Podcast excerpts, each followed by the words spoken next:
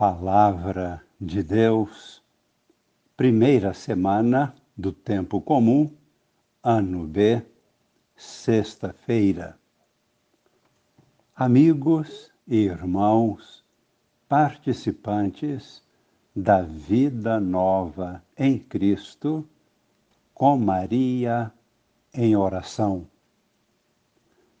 Continuando a meditação sobre a palavra de Deus, nós estamos hoje com a carta aos Hebreus, capítulo 4, versículos de 1 a 5 e também o versículo 11.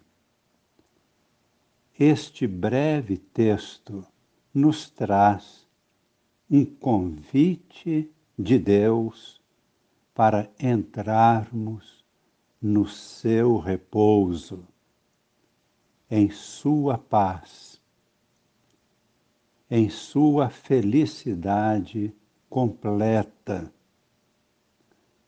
diante da perfeição de toda a criação.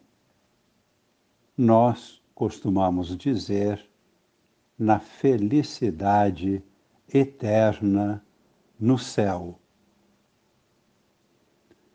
Este é um ensinamento consolador, porque nos traz a promessa da felicidade que tanto desejamos. Por outro lado, este mesmo ensinamento traz uma exigência profunda, ou seja, devemos praticar a nossa fé e devemos participar ativamente na obra da criação, de acordo com as instruções de Deus, através de Sua palavra. É necessário conformar nossa vida com os mandamentos de Deus e com toda a revelação que Ele nos traz. Deus está agindo sempre. O próprio Jesus afirmou um dia: O meu Pai trabalha sempre. E eu também trabalho, acrescentou Jesus. Jesus está sempre agindo em comunhão com o seu Pai. O repouso de Deus é agir sem se fatigar, simplesmente feliz com a perfeição de toda a criação que está em contínuo movimento, em contínua atividade, seguindo o seu curso, obediente a todas as leis perfeitas estabelecidas por Deus. Assim, Deus nos convida para entrarmos neste movimento perfeito e eterno de Suas leis. E obedientes a estas leis de Deus, iremos experimentar o repouso de Deus, o amor perfeito em comunhão com Ele e com toda a criação. O pecado é o contrário de tudo isso. O pecado escraviza a pessoa e traz o sofrimento e a morte. O pecado é procurar agir em desacordo com as leis de Deus. Com isto, chegamos agora no tema do Evangelho de hoje, que é de São Marcos, capítulo 2, versículos de 1 a 12.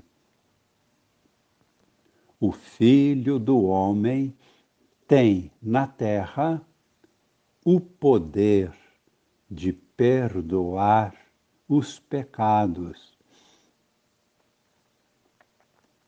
Esta é uma revelação surpreendente que Jesus está trazendo. E ainda se seguirão outras quatro narrações sentenciosas de Jesus, cada uma tendo como centro uma revelação surpreendente. Todas elas causaram fortes reações dos fariseus. Vejamos agora esta primeira sentença. O Filho do Homem tem poder de perdoar os pecados. Qual foi a reação dos fariseus? Disseram: não é possível. Somente Deus tem este poder de perdoar os pecados. O Evangelho nos traz hoje aquela conhecida história de um paralítico que quatro homens carregavam e o colocaram diante de Jesus, descendo-o pelo telhado da casa.